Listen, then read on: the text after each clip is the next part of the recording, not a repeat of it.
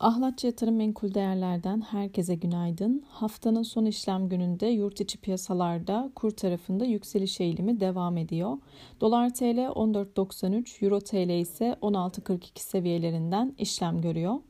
Küresel piyasalara baktığımızda dün Antalya'da gerçekleştirilen Dışişleri Bakanları toplantısından herhangi somut bir adım çıkmadı. Bunun dışında Amerika'da dün enflasyon verileri açıklandı. Amerika'da yıllık enflasyon beklentilere paralel bir şekilde %7,9 olarak açıklansa da son 40 yılın en yüksek seviyelerinde. Aynı zamanda dün Avrupa Merkez Bankası'nın faiz kararı takip edildi. Avrupa Merkez Bankası beklentilere paralel şekilde faiz oranlarında herhangi bir değişikliğe gitmedi fakat varlık alım azaltımını hızlandırma vurgusu küresel pay piyasalarına satış getirdi. Beklentilere göre Avrupa Merkez Bankası varlık alım programını 3. çeyrekte tamamen sonlandırmaya çalışacak. Amerika'da SEC'in bu hafta belli denetim yükümlülüklerini yerine getirmeyen 5 Çin'i teknoloji devini kodtan çıkarma uyarısının ardından özellikle Çin teknoloji hisseleri öncülüğünde kayıplar yaşandı. Bu sabah ABD vadelileri pozitif seyrediyor.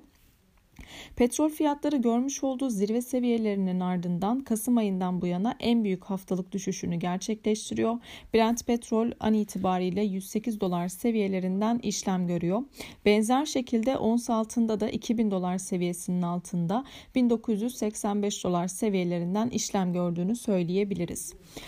Borsa İstanbul dün günü %0,03 düşüşle 2042 puandan kapattı. Bugün için aşağıda 2021 ve 2007 seviyeleri destek olarak takip edilse de ana destek olarak 2000 puanı önemsiyoruz. Olası yükselişlerde ise 2051 ve 2071 direnç konumunda. Dün kritik 2065 direnci test edilse de aşılamadı. Ee, bugün için Türkiye'de cari işlemler dengesi ve sanayi üretimi verileri açıklanacak. Yurt dışında Almanya enflasyonu ve Michigan tüketici güveni takip edilecek. Herkese bol kazançlı güzel bir gün dilerim.